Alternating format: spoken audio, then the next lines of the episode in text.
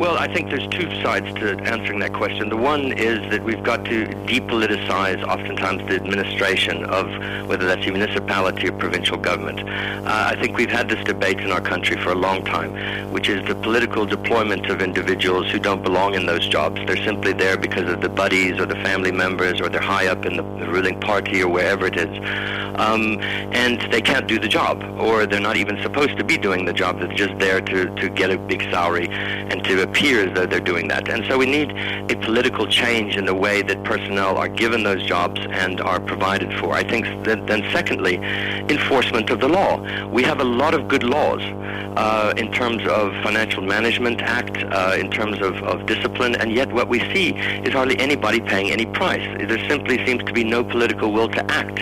And yes, there might be some uh, uh, problems in, in the long term with, you know, trying to deal with the unions and, and others who basically want to, you know, draw that process out, and that's fair enough.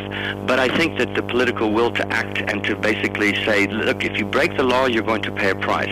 And if people think that there's impunity, in other words, that they can get away with this, they'll, they'll continue to do so. And I think that's the fundamental problem, not just with regards to ghost employees, but in our country generally and in the private sector.